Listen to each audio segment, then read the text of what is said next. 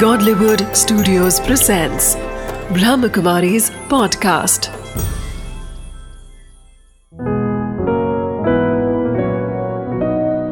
जिंदगी बने आसान। नमस्कार दोस्तों, ओम शांति। स्वागत है आपका हमारे प्रोग्राम जिंदगी बने आसान में। दोस्तों, जब हम बात करते हैं रिश्तों की, कहीं ना कहीं ये सभी हमसे जुड़े हुए हैं। हर दिन जब हम दिन की शुरुआत करते हैं, सबसे पहला रिश्ता जो हमारी ज़िंदगी में आता है वो है पेरेंट्स का। उठते साथ जब हम उन्हें गुड मॉर्निंग बोलते हैं तो हमारा दिन ऑटोमेटिकली बेटर फील करने लगता है, हम खुद भी बेटर फील करने लगते हैं। लेकिन हम ये रियलाइज़ नहीं करते कि वो कितना इम्पॉर्टेंट है वो सुबह का समय। इसी बात के साथ आज के प्रोग्राम की हम शुरुआत करते हैं। हमारे साथ हैं टीके उषा बहन। ओम शांति। ओम शांति। वेलकम दीदी। थैंक यू दीदी। दिन की शुरुआत जब हम करते हैं, नींद से उठते हैं, शायद मम्मी हमारे लिए कुछ लेकर के आती है पीने के लिए, खाने के लिए। हम उस चीज़ की वैल्यू नहीं समझ पाते हैं कि हम सोचते हैं भाई मम्मी तो बचपन से मुझे देती आ रही है, तो इट्स नथिंग न्यू। वो वाला एक एटीट्यूड रहता है हमारे ज़िंदगी में। उठते साथ हम मोबाइल पे लगे हैं और मम्मी ने ला करके रखा, वो वो चीज़ जैसे नेग्लिजिबल हो जाती है। ऐसा क्यों होता है? वो इसीलिए क्योंकि शायद हमने अपने आप को इतना ज़्यादा कहीं ना कहीं गैजेटों के साथ कनेक्ट कर लिया है। ओ और हम सोचते हैं कि नहीं, यही मेरी ज़िंदगी है। हम्म मेरी ज़िंदगी आसान अगर बनाई है तो इन्हीं गैजेट्स ने बनाई है। हम्म इसीलिए उसको इतना ज़्यादा महत्व देते हैं। और उस समय कहीं ना कहीं बच्चे भी समझते हैं कि भाई यही मेरी ज़िंदगी है, और माँ बाप भी सोचते हैं कि ठीक है चलो, वो उसमें बिजी है ना। hmm. तो वो भी कहीं सोचते हैं कि उसमें बिजी है तो वो हम जो करेंगे, अगर कम टाइम दिया तो भी चलेगा। hmm. तो इसलिए कहीं ना कहीं हमारा जो एक निर्जीव साधनों के साथ hmm. जो आजकल इतने सॉफ्टवेयर्स उसमें आ जाते हैं कि उसी में बच्चा लगा रहता है। करेक्ट। और इसीलिए जब एक निर्जीव साधन के साथ कितना लगे रहेंगे, आखिर भी तो ह्यूमन बीइंग है। Exactly exactly. उनको फीलिंग्स की कदर महसूस होने लगती है जब वो अभाव महसूस करता है। hmm. जी। और माता पिता ने टेकन फॉर ग्रांटेड कि भाई उनको दे दिया है, वो उसमें बिजी है, लगा है, कोई बात नहीं, हम अपने काम में व्यस्त हो जाते हैं। hmm. तो वो अपने अपने काम में व्यस्त हो जाते हैं। दीदी, कई बार ऐसा होता है, मेरे बिल मोबाइल का बिल आ रहा है दो हज़ार तीन हज़ार रुपये, लेकिन आ, मम्मी को फ़ोन एक दिन, पूरे दिन में कॉलेज जा रही है, सब जगह रही, मम्मी को एक फ़ोन नहीं जाता मेरा। वही ना। तो वो अगेन वो भी कम्युनिकेशन गैप की तरफ चला जाता है। और इसीलिए जो है, जब बच्चा रियलाइज करता है कि आखिर भी निर्जीव साधन से जो मुझे जो मेरे दिल को सुकून मिलना चाहिए वो नहीं मिल रहा है, कहीं कहीं जैसे कुछ हेलोनेस क्रिएट हो रही है। Exactly exactly. उसका रियलाइजेशन जब तक होता है तब तक तो हम बहुत दूर, एक बहुत बड़ी खाई पैदा कर दी होती है, है ना। और माँ बाप ने भी ये महसूस नहीं किया, वो अपने में ही व्यस्त रहे और बच्चा अपने में व्यस्त रहा, और इसीलिए ये शायद खाई क्रिएट हो जाती है। करेक्ट। बाद में उसको कितना भरने का प्रयत्न करो, जब खाई पड़ गई तो पड़ गई, बिल्कुल पड़ गई। फिर आप कितना उसको कवर करेंगे, कितना भी कवर अप करने का प्रयत्न करते हैं, नहीं होता है। और ये खासकर तभी होता है कि जब माँ बाप दोनों ही काम पर जा रहे होते हैं। बिल्कुल। दोनों ही अपने अपने माना लाइफ में संघर्ष कर रहे हैं, नेचुरली है कि उनको बच्चों की डिमांड्स को पूरी करने के लिए दिन रात एक करना पड़ता है। They have to meet the two ends. Correct. और इसी में वो सोचते हैं कि हम उनको सेटिस्फाई करें, हम उनको सेटिस्फाई करें, हम उनको सेटिस्फाई, लेकिन उस बात में वो इतना अपने में एनग्रॉस्ड हो जाते कि उनको सेटिस्फेक्शन देने का तो दूर ही हो जाता है। hmm. लेकिन कहीं ना कहीं उसी में फिर फ्रस्ट्रेशन क्रिएट होता है। जी दीदी, इसी बात से मेरे दिमाग में एक बात आई। अगर वर्किंग वुमेन होती है तो कई बार ऐसा होता है कि बच्चा जो मेड है उसके हाथ का खाना खा रहा होता है जी, रोज उसके हाथ का खाना खा करके, लेकिन जब वीकेंड आता है मम्मी के हाथ का खाना खाने वाली हूँ मैं, बिल्कुल वो जो एक खुशी रहती है उसके लिए वो पूरा हफ्ता वेट कर रहे होते हैं कि मम्मी के हाथ के मैं पराठे खाऊंगी। तो वो भी एक जैसे एक प्यार का अभाव, अभाव। किस तरीके हो जाता है, वही तो हेलोनेस क्रिएट हो गई ना। अच्छा, और संडे को भी मान लो कि माता पिता को आजकल सोशल भी तो रहना पड़ता है, कहीं शादी में जाना है, कहीं कहाँ जाना है, बच्चे को कहते हैं वी आर सॉरी आज हमको शादी में जाना है, तुम आज प्लीज मेड का हाथ का ही खा लो या ये खा लो, ये बना करके जो रखा है वो चीज़ खा लो। तो वो चीज़ वो महसूस नहीं करते हैं कि बच्चा कुछ अपने अंदर लैक कर रहा है, है ना, सोचता है। तो he should understand, you know, माँ बाप ये सोचते he should understand whatever we are doing we are doing for him only. लेकिन बच्चे को वो चीज़ नहीं चाहिए, उसको जो चाहिए वो चीज़ उसको नहीं मिल रही है, करेक्ट है ना। मुझे याद आता है ये एक इंसिडेंट, रियल स्टोरी है कि एक बहुत बड़े डॉक्टर थे, माना he was number one in his field definitely, और काफ़ी पैसा कमाते थे। उसकी वाइफ जो थी बहुत सोशल ऑर्गेनाइजेशन से जुड़ी हुई थी, रोज़ कहीं को, कोई प्रोग्राम है, कहीं कोई प्रोग्राम है, कहीं जाना है, आज यहाँ ओपनिंग करनी है, उसी में ही सोशल एक्टिविटीज में बहुत इन्वॉल्व थी वो। एक ही बच्चा था। अच्छा,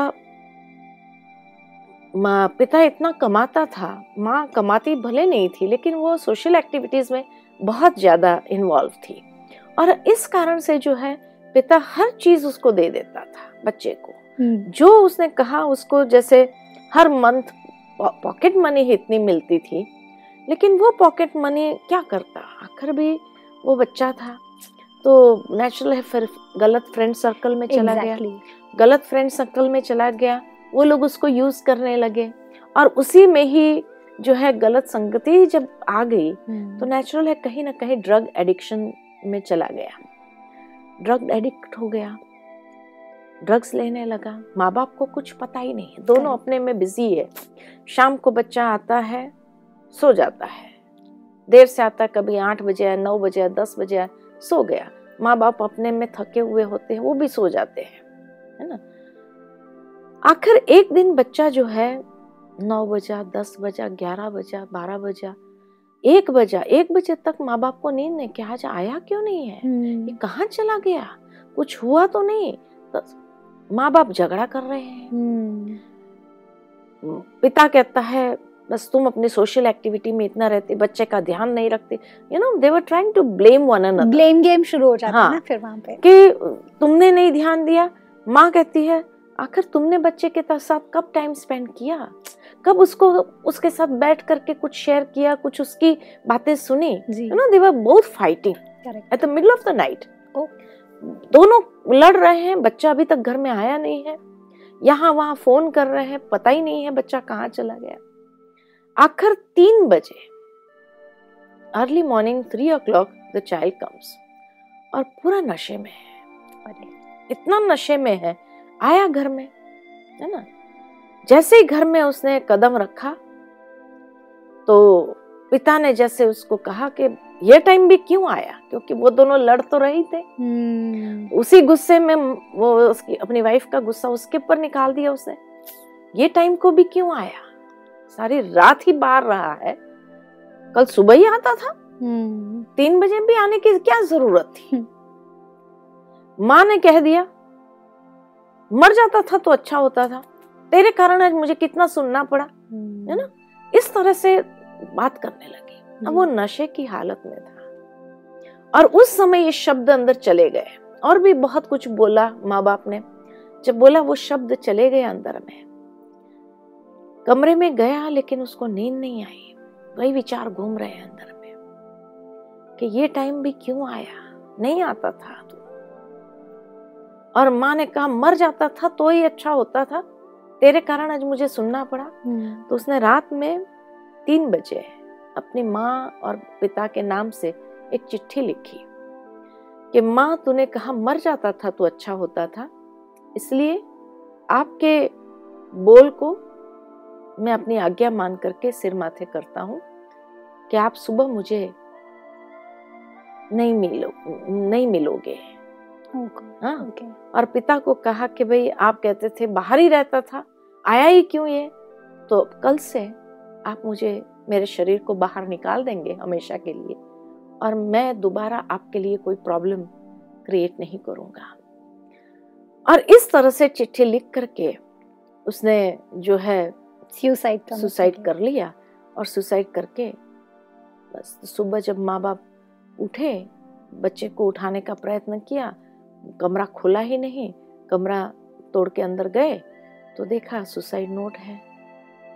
उसके बाद इतना अफसोस करने लग गया, अरे बच्चे को बोलना नहीं चाहिए था, हमने गलत किया, लेकिन इट्स टू लेट नाउ, है ना। कहने का भावार्थ के अक्सर ये प्रॉब्लम वहीं आती है जहाँ बच्चे को सब कुछ मिलता है, कोई चीज की कमी नहीं है, माँ बाप की ओर से साधनों की, सुविधाओं की, कोई चीज की कमी नहीं है, लेकिन फिर भी आज हर बच्चा एक ह्यूमन बीइंग है। Exactly. So when we are all human beings, the being wants to be, है ना, the being wants to be with you. और जब वही हम नहीं दे पा रहे हैं, we want to be with somebody else, है ना। वो माँ अपने सोशल एक्टिविटी में इतनी, she wanted to be in the social activity only. Ji. And the father was busy in his own, माना number one doctor था, इसलिए उसी में ही उसका ईगो जो था कि नहीं I am the best, you know. Yeah.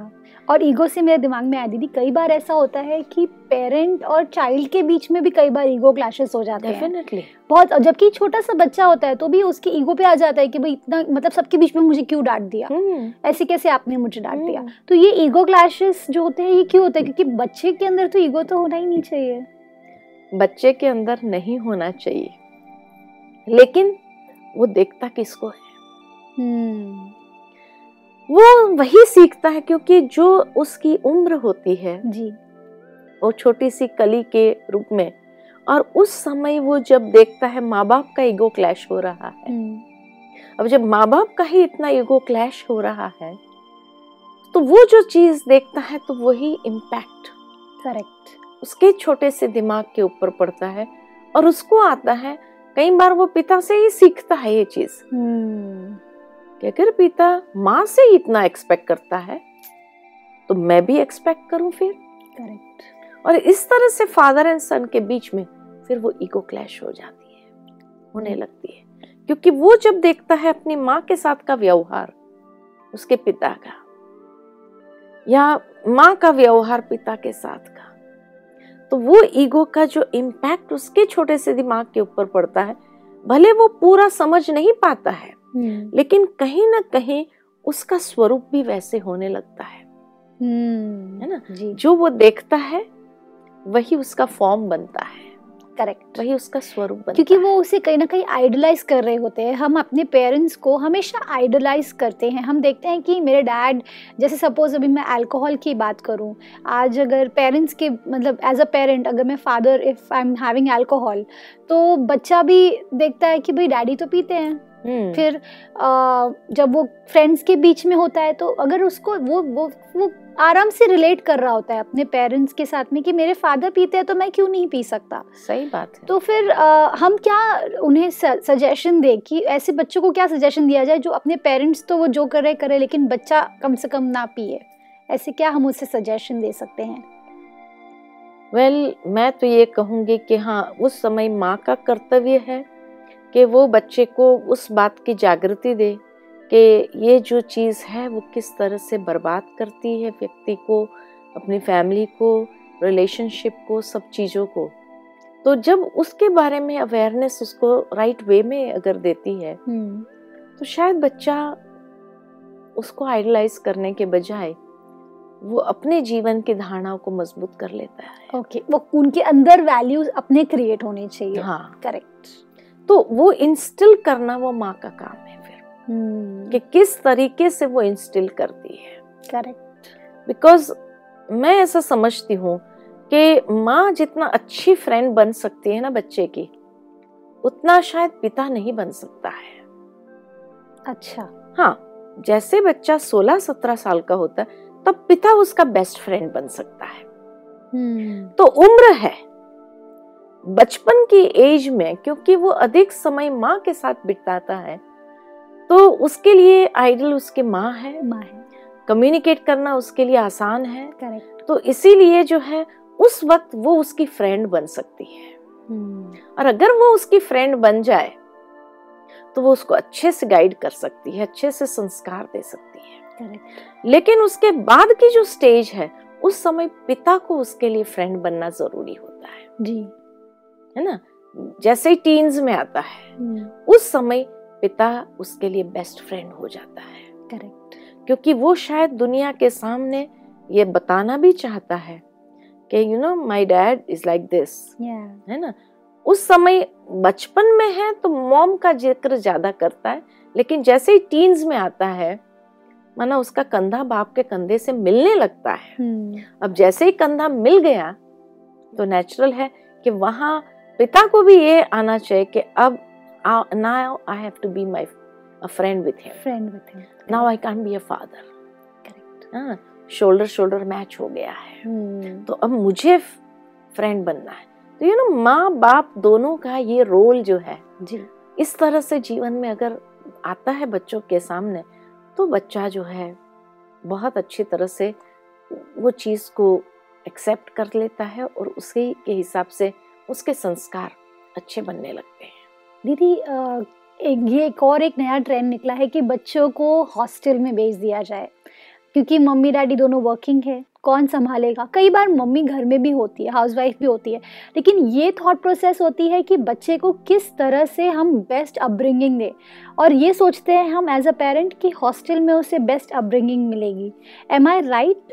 ये सोच मेरी सही है एज अ पेरेंट? मना हो सकता है कि माँ बाप ये समझते हैं कि घर में हम क्योंकि बच्चे को डांट नहीं सकते हैं, बच्चे को डिसिप्लिन में शायद नहीं रख पाएंगे क्योंकि बचपन का लाड़ प्यार कुछ ज्यादा ही था, तो उसको देखते हुए माँ बाप को लगता है कि शायद अभी हम उसको डिसिप्लिन करने जाएंगे तो बहुत मुश्किल होगा, तो इसीलिए सोचते हैं कि हॉस्टल में चला जाएगा तो वहाँ उसको डिसिप्लिन में रह, रहना पड़ेगा तो सीखेगा जी।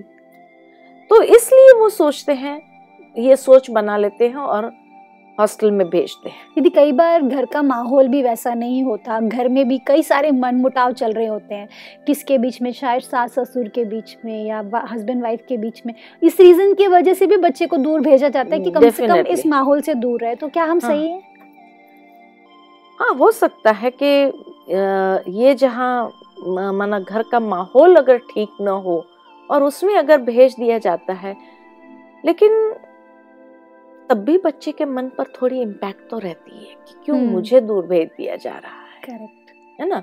और अच्छा ये बात है कि अगर उसको भेज दिया लेकिन उसका कम से कम कंटिन्यू हालचाल तो पूछते रहो। करेक्ट, है ना। हर दिन फोन करे कम से कम, या ऑल्टरनेट डे फोन करे जी, तो कम से कम उसका हालचाल, ताकि उसको दूर होते हुए भी समीप का एहसास तो हो। लेकिन हॉस्टल में भेज दिया उसके बाद जैसे माता पिता को लगता है हमारी जिम्मेवारी खत्म हो गई, हफ्ते में एक बार फोन कर लिया तो चलेगा या पंद्रह दिन में एक बार फोन कर लिया तो चलेगा, ये नहीं चलता है। उस समय बच्चा जैसे बहुत मिस कर रहा होता है, सही बात है, और घर के माहौल को, घर के लोगों को इतना मिस कर रहा होता है। उस समय ही अगर हमने फोन नहीं किया तो वो बच्चा जैसे तड़पता है अंदर में। करेक्ट। मुझे मालूम है कि एक छोटी बच्ची है, उसको हॉस्टल भेजा, कुछ उसके हालात ऐसे थे तो उसको हॉस्टल भेजा, और उस हॉस्टल में काफ़ी डिसिप्लिन थी, तो डिसिप्लिन के हिसाब से हर फ्राइडे या सैटरडे को ही माता पिता दोपहर के समय में, मतलब वो टाइमिंग होती है, वो टाइमिंग के बीच में ही कॉल कर सकते हैं वहाँ लैंडलाइन पर। अच्छा। और उससे ही बात, छोटे बच्चे होते थे तो उनको तो नेचुरल है मोबाइल नहीं देते हैं, तो इसीलिए उनको वहाँ पर हॉस्टल में भाई ये टाइमिंग से ये टाइमिंग के बीच में ही आप फोन पर बात कर सकते हैं। मैंने देखा कि एवरी सैटरडे सारे बच्चे वहीं बैठे रहते हैं। ओ, है ना, बारह से लेकर के दो बजे का समय है बातचीत करने का पेरेंट्स का, हर बच्चा वहाँ आ जाता है। आज मेरे मम्मी का मेरे पापा का फ़ोन आएंगे, किसी का बड़े भाई का बड़ी बहन का इंतज़ार होता है, वो बच्चे वहाँ बैठे रहते हैं बैठे रहते बैठे रहते हैं, दूसरे को देख इसका फ़ोन आ गया इसका फ़ोन आ गया, मेरा तो आया ही नहीं मेरा तो आया ही नहीं। करेक्ट। और जिस दिन माँ बाप माना कई बार ध्यान से उतर जाता है। करेक्ट। मैं ये नहीं कहती हूँ कि जानबूझ करके कोई करता है, लेकिन कई बार ऐसे हालात हो जाती है माँ बाप के लिए भी कि ध्यान से ही उतर जाता कि आज सैटरडे है, आज वो इंतजार कर रहा है। और दो बजे के बाद जब सारे बच्चे चले जाते हैं अपने अपने रूम में, तब भी कुछ बच्चे आश लेकर बैठे रहते हैं कि शायद आ जाए शायद आ जाए। हाँ, दो से ढाई आधा घंटा और इंतजार कर लेते हैं। फिर जब वो चले जाते हैं माँ बाप को याद आता, अरे आज तो सैटरडे था, आज तो फोन करना था, अरे बिल्कुल भूल गए। लेकिन हम नेक्स्ट सैटरडे तक वेट करना है वेट करना है और उस सैटरडे भी गए तो ये जो चीज मिस होती है ना, वहां से बच्चे को ये फीलिंग आने लगती है कि शायद मेरे मम्मी पापा मुझे प्यार ही नहीं करते हैं, यू नो, ये फीलिंग आती है। इसीलिए और फिर नेगेटिव थॉट्स चल, इसी इसीलिए शायद उन्होंने मुझे हॉस्टल में भेज दिया, वो अपने साथ रखना ही नहीं चाहते थे। इतने नेगेटिव थॉट्स आने लगते हैं बच्चे को, और उसी एज में अगर नेगेटिव थिंकिंग की हैबिट पड़ गई उसको, करेक्ट, तो डिप्रेशन का शिकार होना तो बहुत स्वाभाविक है फिर। बिल्कुल ठीक कहा दीदी आपने। कई बार ऐसा भी होता है, कई बार ऐसे बच्चे होते हैं कि उनको सपोज आप सपोज जो पेरेंट्स होते हैं खास करके सबके सामने में उनकी बुराइयां करते रहते हैं कि तुम ये नहीं करते हो, तुम ये नहीं करते हो, आंटियों को जा करके बोलते हैं कि भाई तुम समझाओ मेरे बच्चे को, तुम समझाओ मेरे बच्चे को। और कई बार उनकी जो बुराइयां हैं, उस कमियां जो है, उसको इतना ज़्यादा पब्लिसिटी कर देते हैं कि बच्चा फिर सोचता है कि मम्मी मुझसे प्यार ही नहीं करती है, और वो कोशिश भी करेगा बदलने की, फिर से वहीं से वो डांट आ जाती है। तो अगेन वही चीज, वो एक साइकिल की तरह चल रहा होता है। इस साइकिल को कैसे तोड़ा जाए दोनों तरफ से, पेरेंट की तरफ से भी और बच्चे की तरफ से भी? मेन बात तो ये है कि उस समय मैं तो पेरेंट्स के लिए ही कहूंगी जी कि पेरेंट्स को ये चीज, ये आदत जो है वो छोड़ देनी चाहिए, क्योंकि ये समझना चाहिए कि आजकल का बच्चा जो है हाइपर सेंसिटिव है। इतना हाइपर सेंसिटिव कि वो शायद बर्दाश्त नहीं कर सकेगा, और उस कारण से रिएक्टिव हो रहा हो जाएगा वो। और अगर बच्चा रिएक्टिव हो गया तो उसके बाद तो बहुत मुश्किल है फिर उसको वापस पॉजिटिव करने के लिए। तो रिएक्टिव तो ना होने दे, लेकिन जब तक माँ बाप को ये बात महसूस होती है इट्स टू लेट। बच्चा इतना रिएक्टिव हो गया है, वो कभी फिर माँ बाप से प्यार नहीं करता है, वो सोचता है जहाँ देखो मेरी बुराइयाँ ही करते रहते हैं। करेक्ट, बिल्कुल दीदी।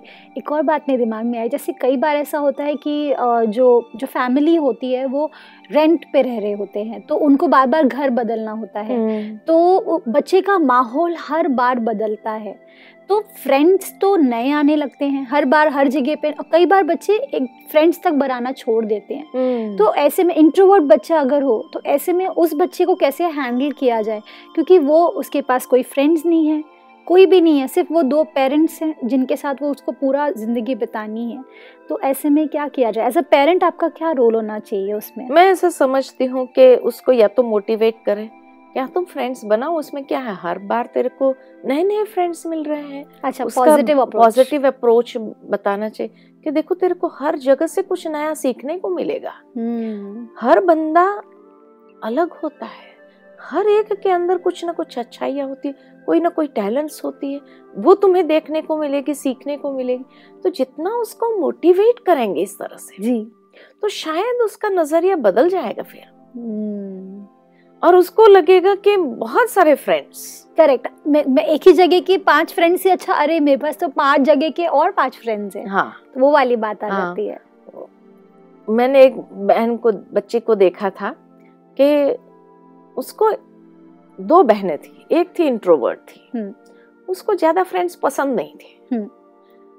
उसका जो है ना वेकेशन का टाइम आता था, वो लाइब्रेरी जा करके बुक्स लेके आते थे, बुक्स पढ़ना उसके लिए बेस्ट। ओके, एडवेंचर बुक्स, पता नहीं कैसी कैसी बुक्स, माना अच्छी बुक्स लेके आती थी, पढ़ते थे, जिसमें करेज हो, एडवेंचर हो, ऐसी बुक्स पढ़ती थी। और उसकी छोटी बहन, उसको बुक्स पढ़ने से कोई मतलब नहीं, उसको बोरिंग लगता था, उसको लगता है आई वांट पीपल। आखिर इतने फ्रेंड्स बनाती गई बनाती गई बनाती गई वो कि जब कॉलेज में आई तो वो गिनती कराने लगी कि मेरे कितने फ्रेंड्स है। पता है आपको मेरे हंड्रेड फैंस है। करेक्ट है ना। और उसने एक दिन पार्टी रखी अपने घर में और उसके सारे फ्रेंड्स को बुलाया। बड़ी बहन को कहा तू भी अपने फ्रेंड्स को बुला। उसके पास दो चार फ्रेंड्स, चार पांच फ्रेंड्स होंगे मैक्सिमम, बाकी उसकी बुक्स।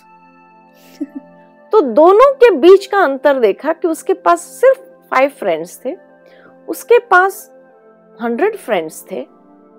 और वो हंड्रेड फ्रेंड्स के बीच में माना सबसे बड़ी बात तो हमें ये अच्छी लगी कि she was able to relate to all those friends.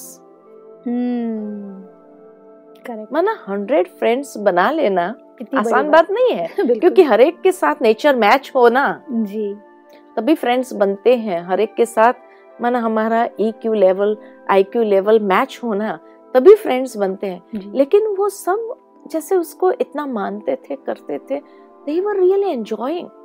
Party रखी थी ये उत्तरायण के दिन, जब पतंग काइट फ्लाइंग होती जी, है तब तो काइट फ्लाइंग में उसने बुलाया था सभी फ्रेंड्स को कि आज हमारे घर में ही पार्टी होगी, काइट फ्लाइंग करेंगे सारा दिन टेरेस पर और आप सब आना। और जो सारा दिन शोरगुल चलता रहा चलता रहा शाम तक। और उसकी ही बड़ी बहन, उसको कोई इंटरेस्ट नहीं था उसमें। वो कहती मेरी किताब बहुत अच्छी है। She was happy in her own books only. यार दोनों का नेचर अपना अपना था, है ना। दोनों का नेचर अपना अपना। और इसीलिए जब देखा कि हाँ, मैंने ये भी देखा दोनों बहनों का, दोनों हॉस्टल में भी पढ़ी। हॉस्टल में भी यही हुआ, उसके बहुत कम फ्रेंड्स, उसके हॉस्टल में भी पूरी हॉस्टल को साथ ले लेती थी। जैसे बड़े हो छोटा हो कोई भी हो, उसको साथ लेने की कला होती थी जी।